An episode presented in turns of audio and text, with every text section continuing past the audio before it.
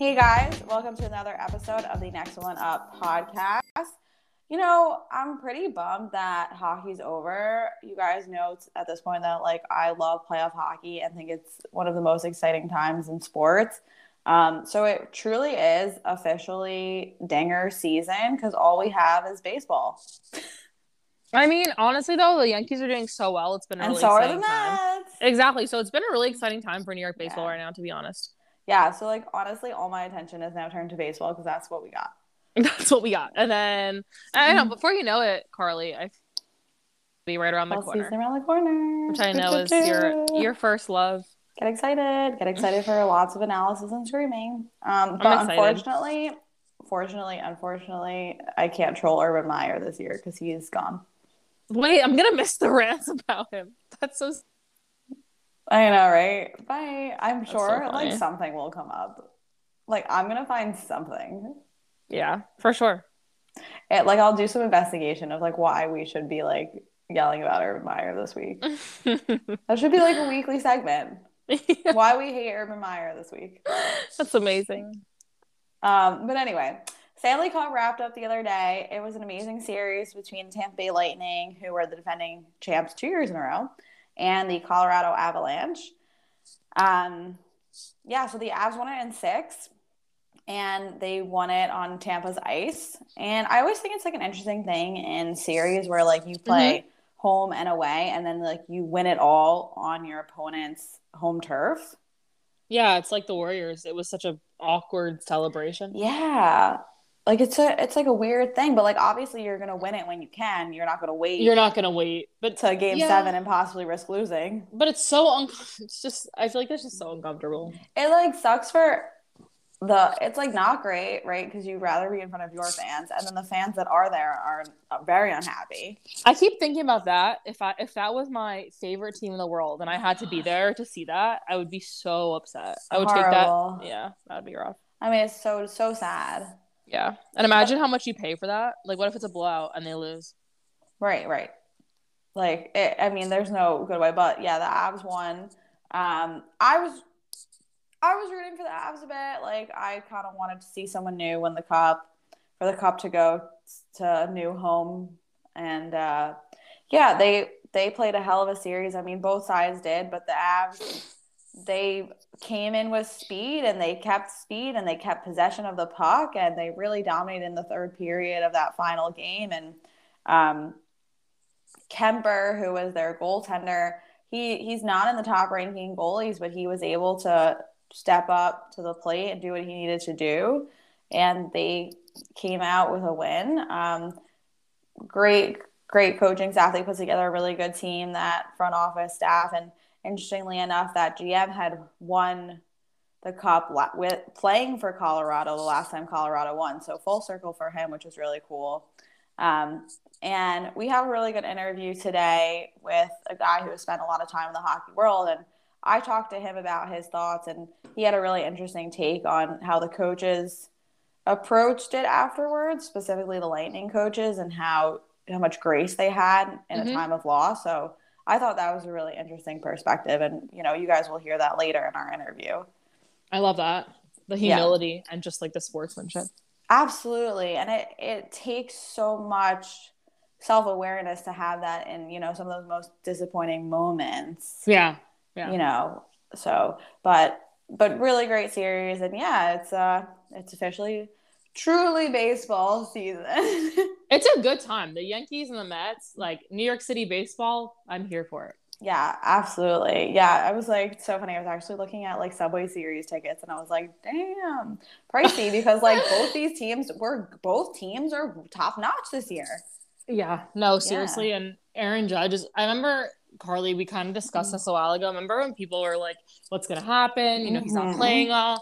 I remember we discussed the fact that he would likely adjust, Yes. you know, and he did, and he, he really exceeded those right and now he's paying he's playing for that money he knows that he because now Yeah. he it's like he's showing off and saying you don't want to pay me well i'm gonna you know show out and i'm gonna get all these offers in I know. I do you think he'll end up with the Yankees? it was the i don't know it was really funny my cousin texted me yesterday actually and said how sexy would it be if steve cohen decided to sign aaron judge That's such a funny.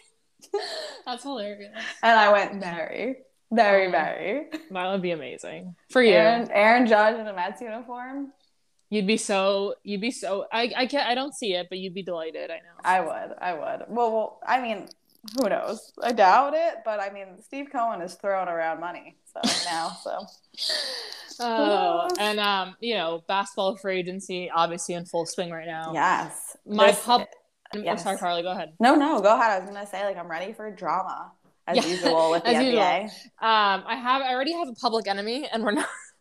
and we're not even that far into the off season, but um, to, so basically the Blazers squad, followed by Dame and Nurk, have been trying to recruit Durant like via a Twitter campaign to get Mhm. to go to Portland.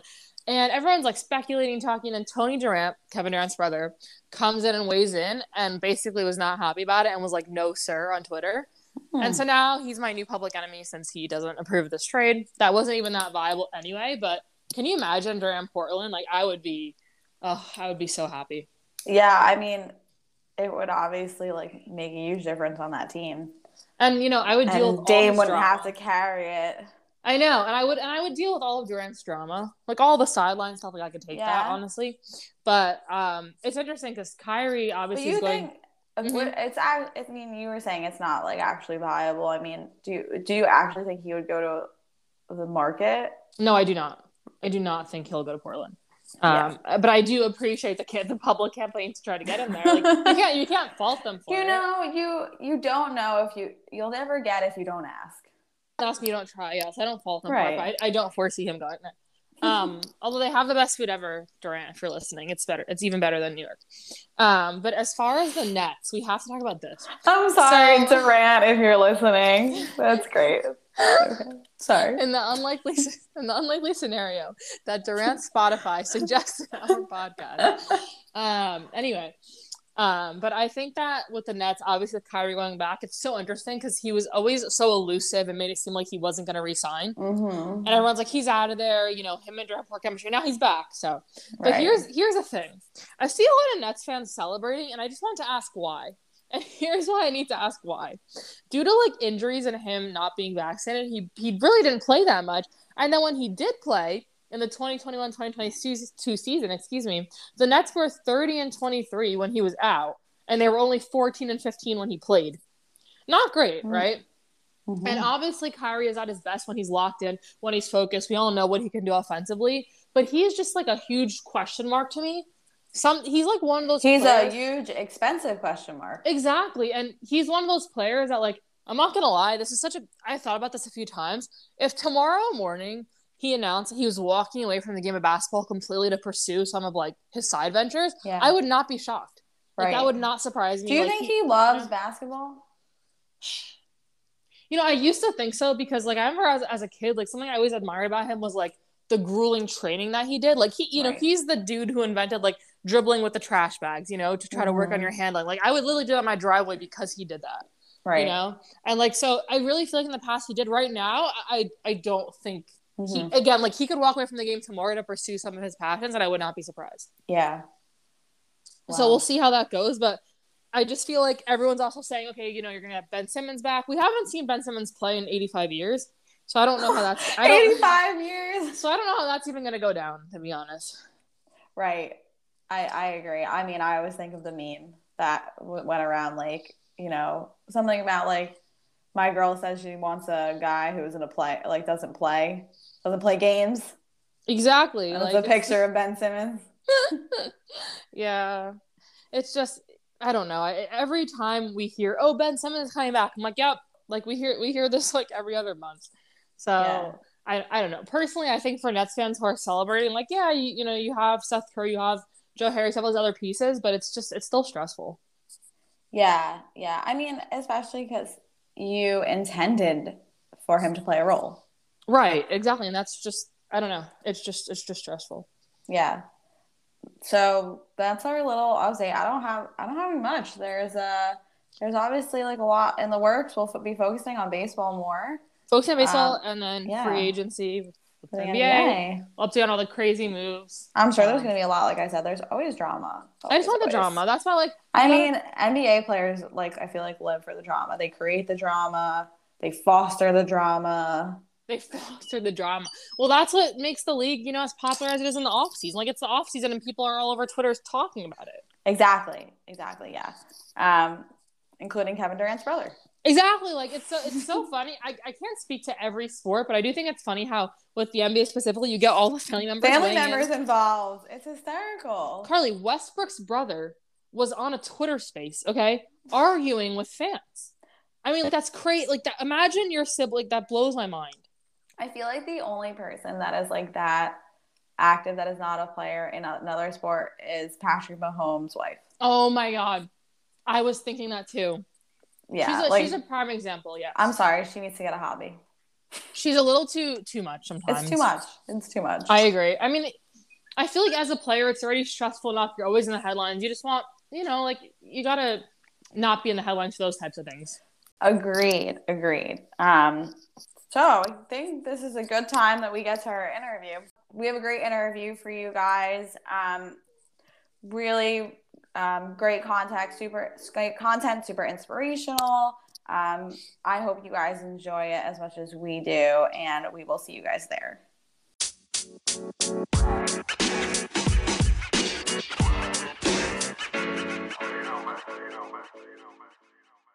This week, we welcome Lee Elias to the show. Lee is an award winning author and an inspirational speaker that has coached hockey at all levels and has dedicated his career to teamwork and team building. Thanks for coming on the show. Hey, it's a pleasure to be here. I've been looking forward to this one for a while, Carly. You know, ever since we reconnected on the phone, and uh, appreciate the intro. I appreciate being here, and I can't wait to do this with you. Awesome. And for the listeners that don't know, um, I know Lee I met him back in 2014 when I was a freshman at Drexel University. Um, he's also um, a Drexel Dragon. Uh, and he came and spoke to the sports management program. And uh, that was right after he wrote his first book, I think. Think like yeah, it was. It was. Yeah, and, you know, decades ago in 2014. Yeah, and it was um, really impactful on me. So I reached back out, and, and it was great. We've we've been you know we've reconnected. And I recently was on his podcast, Win Championship Traits for Life, which was great. So I'm happy to have you here. Yeah, no, I'm happy to be here. You know, it's funny when you reached out to me um, and you, you kind of told me that story. I was blown away because, as I told you, uh, that was actually one of my very first speaking engagements ever. Um, you know, I was fresh out of grad school and, uh, you know, it was just something I was trying out. Um, and, you know, now eight years later, uh, to have, and I mean this, to, when you, that like made my day the fact that wow i had impact on someone you know what i mean? And and again that's always the goal but to to hear that i even went back to the first one and then to hear about what you were doing was just i was elated. I was so happy for you and everything you've accomplished and continue to accomplish. Um, and that's the whole point right? That's what networking is all about. That's what keeping connections is all about um, and yeah, I, I was ecstatic to, to, hear from you and what you're doing. I can't say that enough. So congratulations to you, obviously, on what you've done so far. And I can't wait to see what you do moving forward. Thank you. Thank you. And I do want to say like the, one of the things that I like really took away from what you said, and I still do it today is you mentioned like write down your goals your career goals, your life goals, and like carry them with you all the time. Um, right. so a tip to the listeners, like and it, it does make a difference um even though like it seems like oh like why would putting a piece of paper with me all the time like really make a difference? But it does like it just reminds you of like why you get up every day and go to work and like why you do the things you do. Right it, it, look in, in addition to there being statistics about writing out your goals actually helping you succeed, uh, uh, uh, achieve them excuse me um, and there are plenty of statistics to show that you know, I'm always running that Kobe Bryant quote about, hey, no, I made a contract with myself and I'm not negotiating it. Um, and that's the kind of way I always looked at it. You know, every time I needed to uh, be boosted or remember, you know, you pull out at the time wallet or you pull out whatever. Now it's a phone sometimes, and they're there, and it just refocuses you and reminds you. And, and, and those goals can change too, right? But the, the funny thing, Carly, is I've been doing that since I was a teenager, and I put some lofty stuff on my lists and I mean really lofty. And I have always accomplished them. Um, and I mean things when I'm writing them down, I go, that'll probably never happen, right? But and they do. Uh, and and you, you know, I didn't do it by myself. Obviously, a lot of people helped me. but the fact that they're there and I accomplish them, man, that gives you a whole other sense of achievement and and belief. And that's why that's why I started doing it. I'm glad that you've done that. And I try and redo it every five years. You know, like like five years is usually what it takes to accomplish them. That's kind of how I plan them. And I, I do another one. And at any time in my life I haven't had that list, I've always felt a little lost. And I'll try and sit down. But again, it's okay to change them. You don't you don't have to lock it in if, if your priorities change. You have family, you have kids, you have life changes. Um, or even your, your pursuit of what you want to do changes, it's okay to change them, but having it is so important. Definitely agreed. Um, so I want to get a little bit into your background. You have a very diverse career background, life background with a ton of different experiences. Can you just give us like a brief synopsis of how of that those experiences and how they've gotten you to where you are now? You want me to keep that brief? the best you can. So, so yeah, I'll, I'll, try and do it a two minute drill. So I was born and raised in Philadelphia. Uh, story goes, I got into ice hockey uh, rather late. I was about 12 years old when I started playing, and I just fell in love with it immediately um, and started practicing and, and, diving into it literally all of the time. Um, and I started moving up the ranks pretty quickly with that. And uh, in my later teen years, I found broadcasting and radio. And uh, I was blessed to have a second great love in my life. So I started pursuing both of those things, played college hockey, went to college at Montclair State University for my undergrad in broadcasting um, graduated, had a very, very brief cup of coffee in the minors, um, and then got into coaching. Uh, my, my alma mater, actually, Montclair State, as I was 22 years old when I was hired, um, kind of out of necessity. That the, team was going under, um, and nobody wanted the job. And uh, for whatever reason, I felt like, hey, I can do this.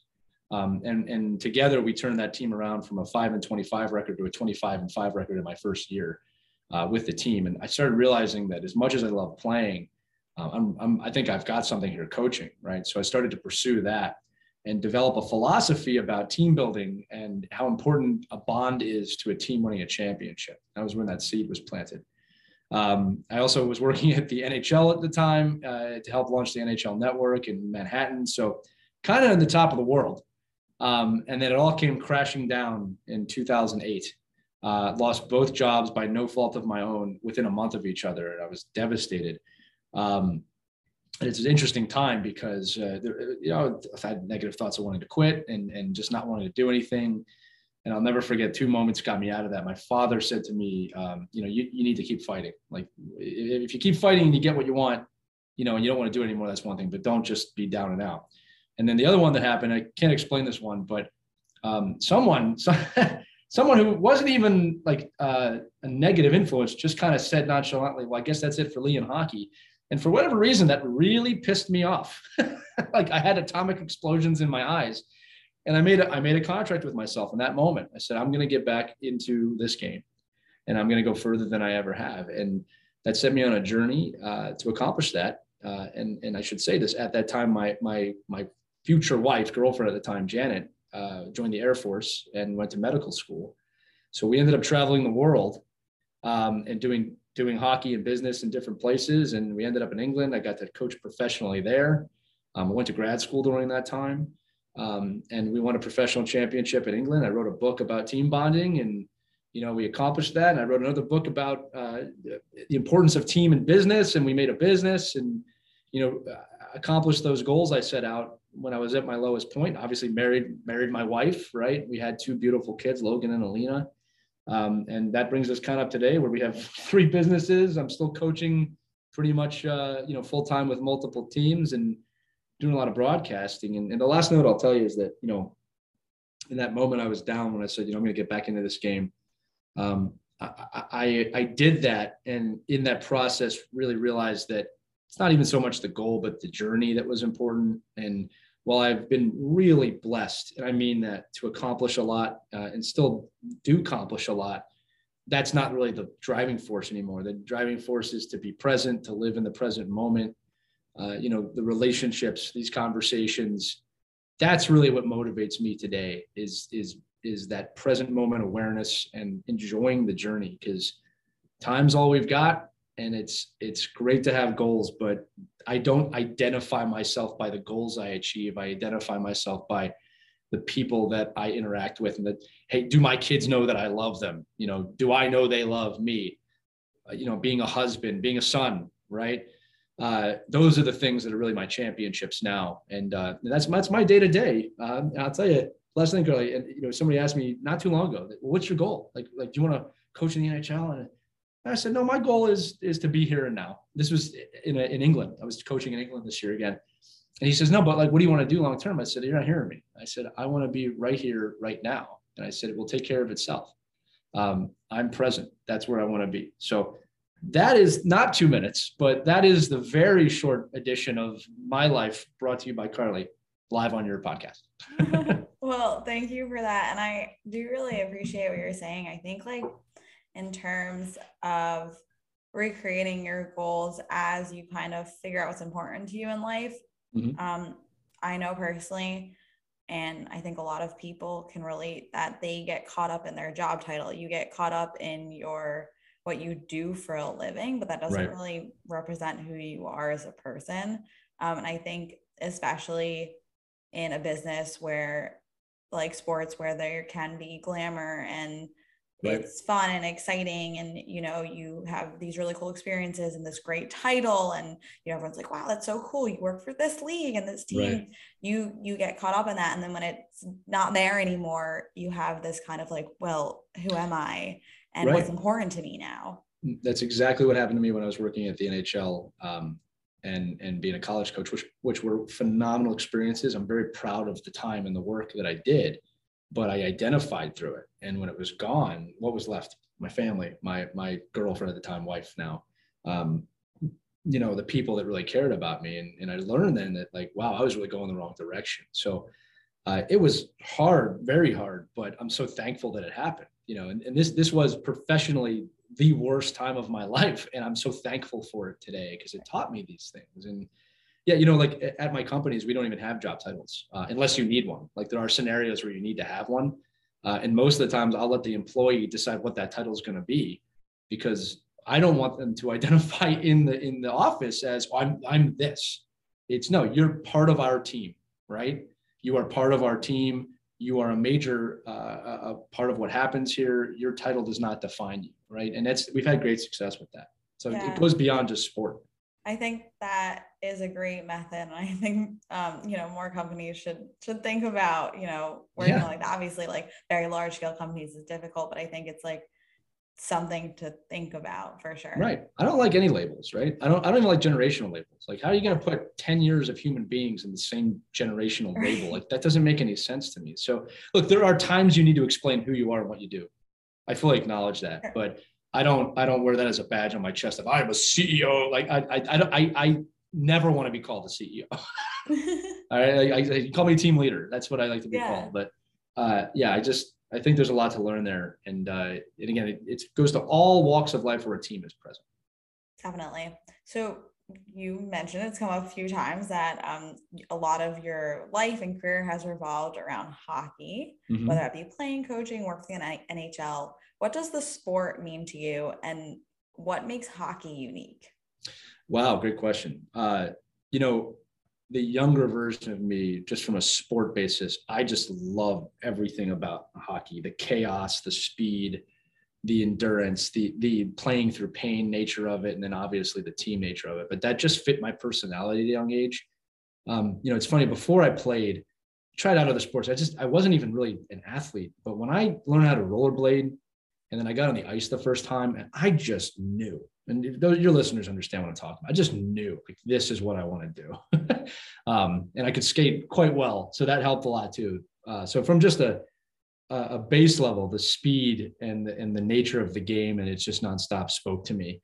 Um, and I thrived in that. And, and I loved learning about the game. I loved practicing.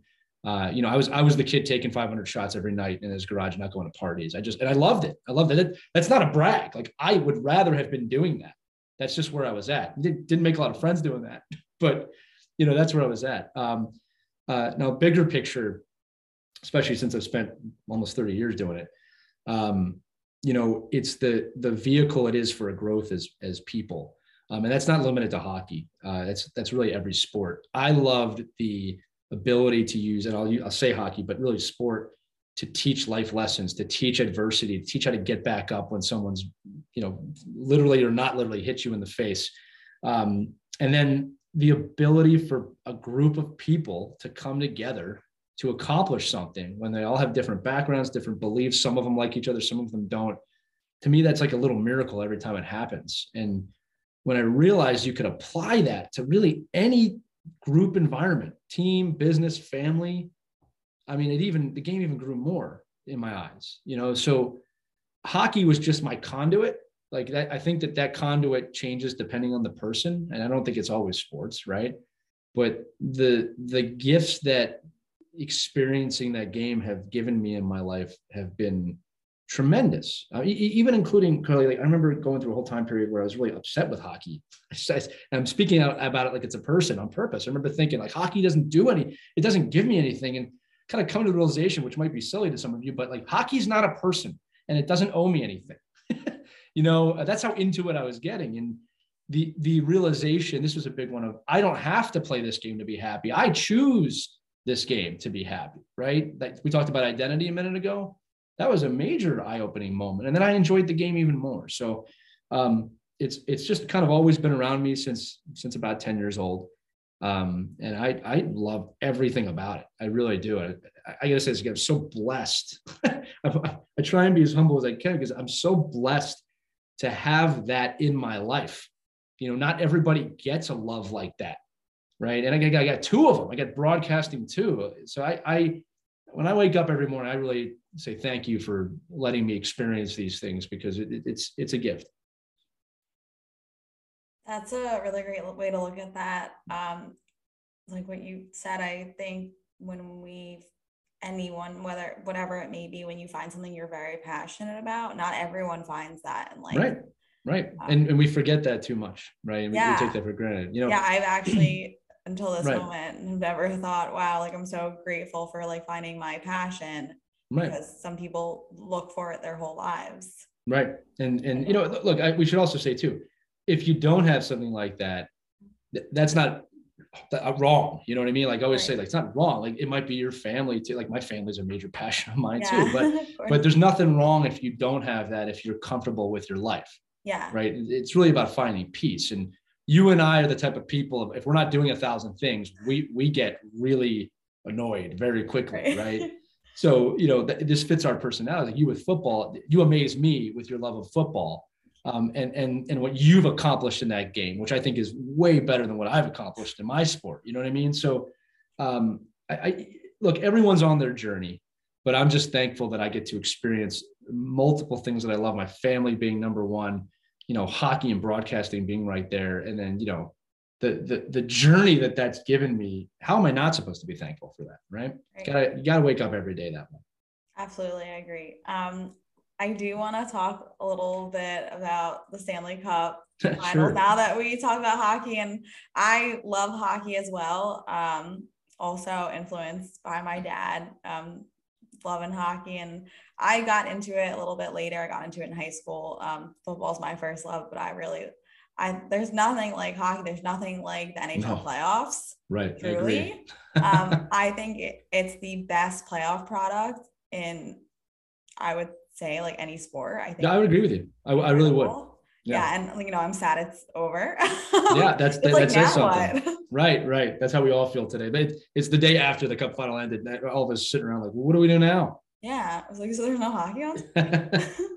um, what was your your take on how the finals played out? Yeah, so look, the whole playoffs were fantastic. Oh, this yeah. was actually one of the best playoff years I've I've seen in a long time. Uh, and what I mean by that is like it seemed like almost every series was, you know, edge of your seat. Really, there's only one or two series that wasn't like that. Right. Um, when you look at the Cup final, you're in a scenario here like really the best two teams in the league were there. Um, like they both deserved it. You could not have picked a better matchup, uh, depending on your fandom. Just from a hockey standpoint, these are the best two teams. And then to see uh, two things, you know, Tampa Bay, a team that's now there for their third year in a row, which hasn't happened since the early 80s with the Islanders. So they're chasing history in, in the cap era, which is incredible. And then you have the Colorado Avalanche, who have been up and coming, uh, you know, for years, really out of hell. They were the worst team in the league not that long ago um, to come all the way up to the ranks to get to the cup final and then and then eventually win. Um, so the hockey was fantastic. The talent was fantastic in the sense of the game has really evolved since they uh, since the lockout and the removal of, of two line passing and the uh, some of the other rules, where you're seeing now a generation of players that grew up like that and they are off the charts. Cale Makar, I mean, like the, the defenseman led his team in points in the playoffs. Uh, we haven't seen that since probably Bobby Orr to the level that he did it. And then you have just amazing athletes on the ice. What stood out to me the most, though, um, I actually did something about this this morning, was Jon Cooper, the coach, and um, Jared Bednar. Um, after the loss, Jon Cooper, who's the Lightning coach, has just won two cups in a row, was so humble, so gracious, and had some of the most put together thoughts I've ever seen from someone who had just lost um, in the sense of how grateful he was to be in the position he's in, how reflective he was, how appreciative of, of his players. He complimented Colorado. To have that amount of grace in probably the most crushing moment of his life professionally, let's be honest, Yeah.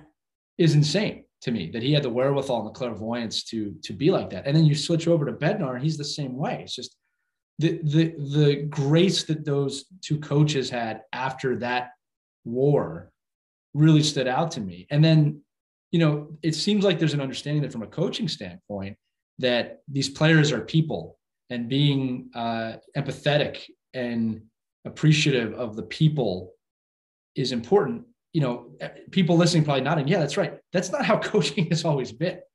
All right. You've seen this and I've seen this. I mean, I've seen coaches talk to players like they're cattle Right. and expendable. I mean, so I think these two coaches are really showing what the new wave of coaching looks like. And you know, people go, "That's soft." Well, it's working. it's I, yeah. You got a team that's been in the cup final three times. Another team just won the cup. So your your uh, objection is irrelevant Right. if you think that's too soft. And and it also comes down to how you define softness. Uh, You, you know, being empathetic and gracious doesn't mean you're not on top of someone when they're not doing their job. Sure. All right. It, it just means that you're able to see it from their point of view and that these are people. And every successful coach, every one of them that I've interviewed has said, you got to get to know your players. You got to get to understand. And if you can't do it, you need to find someone who can. Right. Uh, that's what stood out to me, um, uh, especially Cooper in the losing position. Even when he was losing in the series, he was saying, wow, I'm in the best league in the world. Look where I am. I, I, I kind of share that philosophy. So that's what stood out to me. it wasn't even just the gameplay. Um, but what a fantastic uh, season after two years of COVID. Um, you know, seeing the NHL, no one can deny that was fun. That was just a lot of fun. You know what I mean? And and I'm looking forward to what they do next year. Yeah, me too. I'm really glad that you um, brought up that point about the co- the coaching and um, that you know the this culture change going on Mhm. in the league and hopefully in other leagues as well. And It better be. Yeah. you know, we talked about this on your podcast, the qualities of, of a leader and how important finding compassion, empathy is as a leader. Um, and to see it being played out in real time and how successful it can make someone. right. Yeah. Yeah. Look, look, it's a new era. One of the things I always talk about with coaches, because I coach coaches a lot. And some of the, the red flags I look for is when a coach says, Well, I was motivated this way. Man, what a what a red flag, right? Your players may not be motivated the same way you were. That that's just a major mistake. Or the other one I look for is, well, this is the way I've always done it. That is the most dangerous phrase in the entire English language. If you're not constantly growing, learning, uh, finding new ways to do things, experiencing new things as a coach, your uh, clock is ticking. Right. I, I have You're that quote. falling behind in that sense. Yeah, you you the best coaches are always learning. Always, they're always, and, and not just by uh, oh I, I have to learn something. They are actively seeking out ways to learn and new experiences and sharing information. Um, I always have this phrase that you know good coaches know everything, great coaches know nothing, right? And and you have to continually reinvent yourself, even if you're coaching the same team every single year. Uh, you're a Giants fan, correct? Yes. Okay, the- your Super Bowl team is maybe the greatest example of that of all time of a coach who completely 180'd himself. Tom Coughlin, right, almost lost his job before the I believe the 08 the 08 season, right? So 07 08 Oh, season when he won. seven. Oh, wait. Yeah. Uh, and it's just well documented that he his players hated him. Absolutely. yeah. Uh, they went to him and said, "Listen, like we need you to change these things." And it was it was the right. They went about it the right way. I should say that they didn't just go up to him and start screaming. You know, they asked for a meeting, and they told him like, "We we would like these things to change. Can we talk about it?" He changed them instantaneous Super Bowl. I mean, it was it- on a team that shouldn't have won that year too. Right. All right. And I'm not a Giants fan. I'm an Eagles fan. So so I'm saying this out of you know massive hatred for that team. sheer jokingly, of course respect. yeah yeah that- that's a better way of putting it um but like that was a great example of a coach completely changing how he does things to uh, understand, not just appease, but to understand his players, and and you know really won two Super Bowls because of that. Yeah. Um, so that's a great coach to me. Um, and I could, I'm not going to, but I could give at least five to 10 examples of coaches who have done that uh, and learned. But that that is something that's it, it, obviously this isn't just limited to coaching. This is social issues. it could go through anything. Right. Um, you know, if you're not willing to learn, you're, you're going to stay in place. And Right. I always say, if you stay on the tracks too long, a train will eventually come through. yeah. All right. And if you're not, if you don't know what you're doing, it's you're not going to be around. Absolutely. Great points. Um, I do want to talk about the fact that you are an author for multiple books, which is very impressive. No, thank you. yeah, you know, um, I got into writing almost by accident. So I've always enjoyed writing. Um, and really, as a young boy, I, I really did. I, I always had kind of a flair for it, always kind of spoke to me, but I never thought I'd be an author. Um, and when I was in uh, graduate school, uh, one I think a mutual professor of ours, Dr. Amy Giddings, um, who I, I was heavily involved in the program, I was at my master's thesis point, and she said to me, just like she does, she doesn't pull any punches, right? She just tells you, she goes, "No, you're going to write a book." And I said, "I don't. What are you talking about? I can't write a book." She's like, "You're not going to do a thesis. You, you're going to write a book."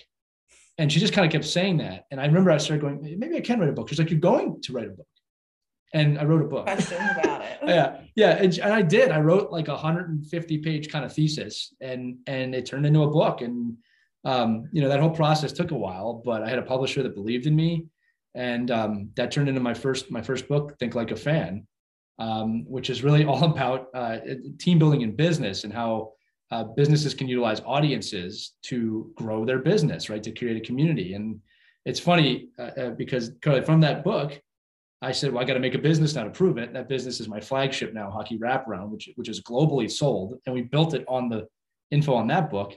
And then it's funny how you fall into this. Uh, then I won a, a, a professional championship in Europe, so I wrote a book about my team building philosophy, and I've been using that book to do that, um, and and some of the other ones too. You know, when when COVID hit, um, we wanted to help businesses. My my business was um, thriving, and I say that uh, with.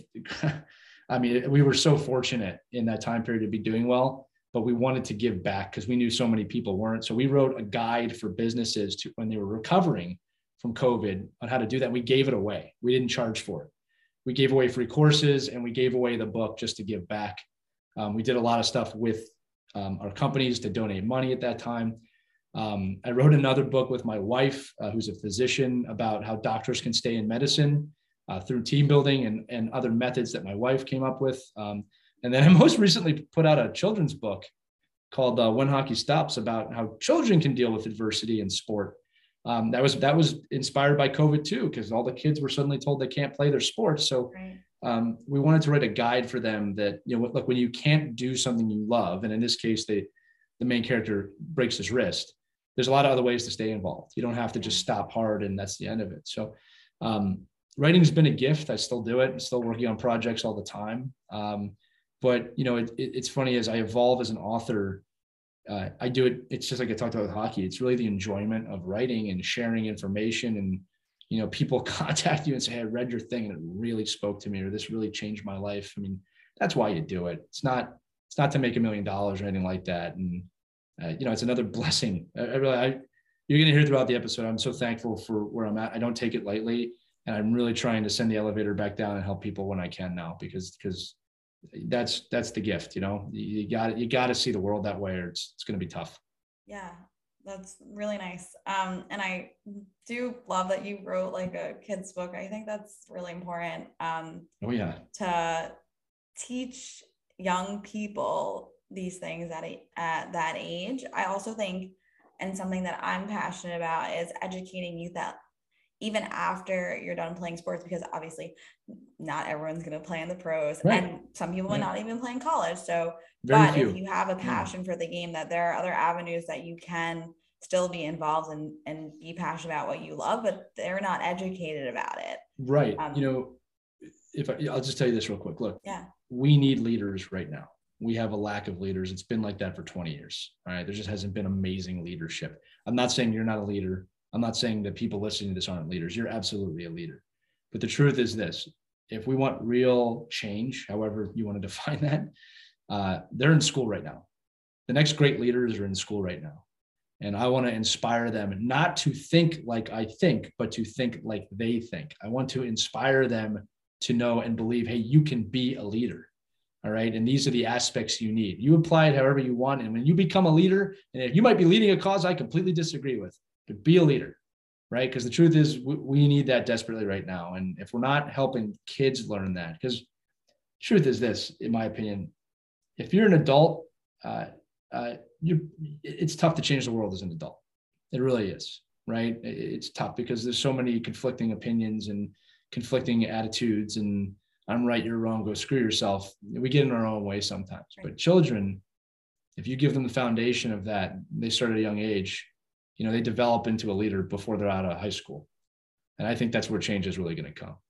Definitely. And while we're kind of on the subject of leadership, you know, you mentioned that you help leaders take their organization or team to the next level. What are three key points that you often tell people or teach people to be better leaders? Yeah, great question. Again, number one is trust. Uh, we have a complete misunderstanding of what that word means. Uh, in fact, when I work with a team or an organization, the first question I always do, because I always say these interviews work both ways, I say, and I challenge your audience right now, right? Can you define the word trust without using the word trust in the definition? Right? And really think about that because trust is the foundation of every relationship you're ever going to have in your entire life. You don't trust someone that drastically, drastically changes that relationship right? You can be in trust, you can be out of trust. We, we again, we don't say that uh, you know you lose trust. We we break trust. Like think about the word choice there. Um, you know, once you get a definition, you'll find that everyone has a little bit of a different definition with that word. All right, there's a base definition of kind of reliance on somebody else. But look, I've asked uh, uh, you know business owners that I get one answer. I've asked inner city youth, you know, in areas where murder is very prevalent. That it's a very very different answer when you go to a team or an organization, you have 5, 10, 15, 20, 50 people with different definitions of that word. And is that as the foundation of everything, if you don't have a communal understanding of that, you are set up to fail. You are set up to fail. So, one, I define trust for organizations. I help organizations figure out what that means. Um, number two is communication. Uh, I, I say this all the time 10 out of 10 problems, not nine out of 10. I joked before, I'm not a dentist. 10 out of 10 usually caused by bad communication or no communication, right? And understanding communication in many ways, how to communicate with somebody, what is said, sometimes what is not said, right? Did you take that text message the wrong way? Did that person mean that completely different? If That's happened to every one of us here, yes. right? You just said, I love you, but there was no exclamation point. What does that mean? Like, whoa, okay, reading that one a little bit. So I think that establishing within an organization how important communication is. Maybe sometimes not, not a hierarchy but a, a, chart of how communication flows right? I've been on teams where a player jumps over an assistant coach to talk to the head coach and the assistant coach feels slighted a player feels slighted could have been avoided just by understanding hey that's not the method of communication. It's not the pathway. Um, so number two is communication. You, you, you establish trust so that's there. Then you establish communication which is okay everybody trusts each other that you're doing the right thing. Now we can flow communication right? And then the last thing is that the cultivation of that. All right. What do I mean by that? I can get any group of people, any group, and you could hate each other. I can get any group of people to work together for a day. I can. Okay. It's, it's actually not that hard at all. All right. Getting a group of people to work together for a month, six months, eight months, a season, 12 months, 12 years, that is the real challenge, right? To have that communal feeling for a long time is the challenge. So I always tell organizations, you have to nurture this bond that you're growing trust communication there's about 15 other steps. But the idea is you have to have a method that's going to continually cultivate that. That could be team building events once a month that are not bs right? I mean real team building not just that we got together and bitched for an hour. That's not team building. That's called commiseration. I can't stand what yeah we got together and we talked. What did you do? We talked. what did you that's, accomplish? Yeah it's, it's not team building. That that's an excuse that's saying we did team building right um, understanding what motivates and what doesn't motivate each person. Do people need to meditate? Do they need to not meditate? Do they need to cry on a shoulder, talk to somebody? Understanding those little nuances of a group and then continually nurturing it throughout the year or whatever the chosen time period is. Um, and having somebody to be there to do that is insanely important. right? You, you can have the same group of people together for a long time. Things change. Life happens. People are born. People die. People break up. People go through immense amounts of pain. Whoever you're dealing with today is not going to be the same person you're dealing with in the future. And I don't think we we spend really any time doing that. All right. I think we spend one percent of our time doing that, and and I am a believer that it should be like 33.3 percent of the time spent on that. And I'll tell you what, we do that in my company, we do that with my teams, and it has always been successful. All right. I just think people go, I don't have the time, I don't have the time. Make the time and it will take care of itself. So those are my, if I had to pick three things, trust communication and nurture that bond. That's what I, that's where I'm at. And again, there's about 10 more, but I'm not going to dive into those right. Yeah. Yeah. We, we would have to, you know, that's, that's, uh, that's bring another, you in. Yeah. That's another podcast, right? Right. That's yeah. a bring you in to the organization, right. right? right? Talk to all the people type of deal. Right. But uh, look, I'll be honest with you. If you start with those three things, whether you bring someone like me in or not, that, that's a great start. Yeah. And, and the information's all out there, Carly. You just got to want to find it uh, and, and kind of fight that voice of, I don't have time. I don't, I don't want to do this. It, it, you're dealing with people. You, and again, there's more than enough research to show shows that when you cultivate the relationships and the people and understand them, productivity goes way up like way up. The stats on just meditating for 20 minutes and productivity. There's one for your audience. Go look that up, right? It's unbelievable. So the answers are there. We just have to kind of break our traditional thinking of, you know, I, I identify nine to five and work right. 60 hours a week. It's, it's, it's not true. It's not true. And, and, and when we evolve into that, that not just businesses and sports, but the world will be a better place. Right. Love, love all that, what you're saying. And I, I I feel inspired um, by what you're saying. I always I do. Um, and um, before we wrap up, I just want you to tell people where they can find you, your books, your podcasts. Yeah, sure. So I mean, you can always find me on my website, leemjelias.com. Um, everything is kind of housed there, and uh, the podcasts are on any place you can listen to podcasts, depending on what it is. But I, again, I, I, have several. So the idea, the idea is that if you go to my website, Liam J. Elias, it'll all be there. And, and any of you can email me at any time uh, at lee at game7group.com. Even if you, if you listen to this and you have a thought, I, I will talk to anybody. Um, that's not a problem. And look, Carl, I want to say this too before we wrap up. I, I appreciate what you said about me. I am so inspired by you. And I'm going to compliment you for a minute because to accomplish what you've accomplished, um, not just in life, but you know, in, in, football is amazing to me. You know, which it's automatically an uphill battle being being a woman, um, and that never fazed you one bit, at least not from my eyes. Uh, and I, I, said it on my other podcast. You are a trailblazer. I look up to you. I really do. All right. Uh, my my road. I don't want to say it was easy, but uh, there were not as many hurdles in the way for me to accomplish what I've accomplished. For you, every day seems to have a hurdle. Um, and I said this to you too, like I have a son and a daughter.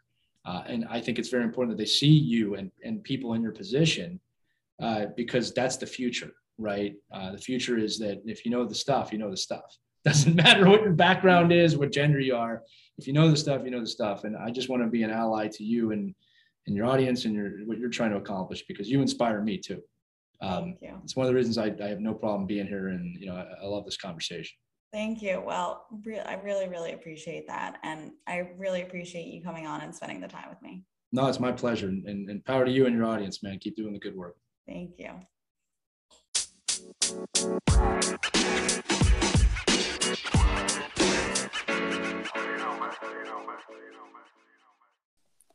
I had a really great time talking with Lee. Um, he, one, he does a lot of public speaking for a living. So he is just like, very, very great to listen to. And his points are really unique. He brings a great perspective. And I just found it really inspirational. I think what he said applies to anyone in sports, outside of sports, anyone who has a leadership role, whether that's in their career or their life. Um, I think he provides a lot of good information, resources, points for people to take into their everyday lives and be better leaders, better teammates, and I think it's just so valuable. 100% and we all it's so important to realize that sports teaches you a lot about life that's completely mm-hmm. you know not about sports and you can carry that with you throughout your whole personal life corporate life everything mm-hmm. um but you guys know where to find us next on a podcast on instagram next on a pod on twitter Um, we're also on TikTok. Really need to get going with the TikToks again, Carly.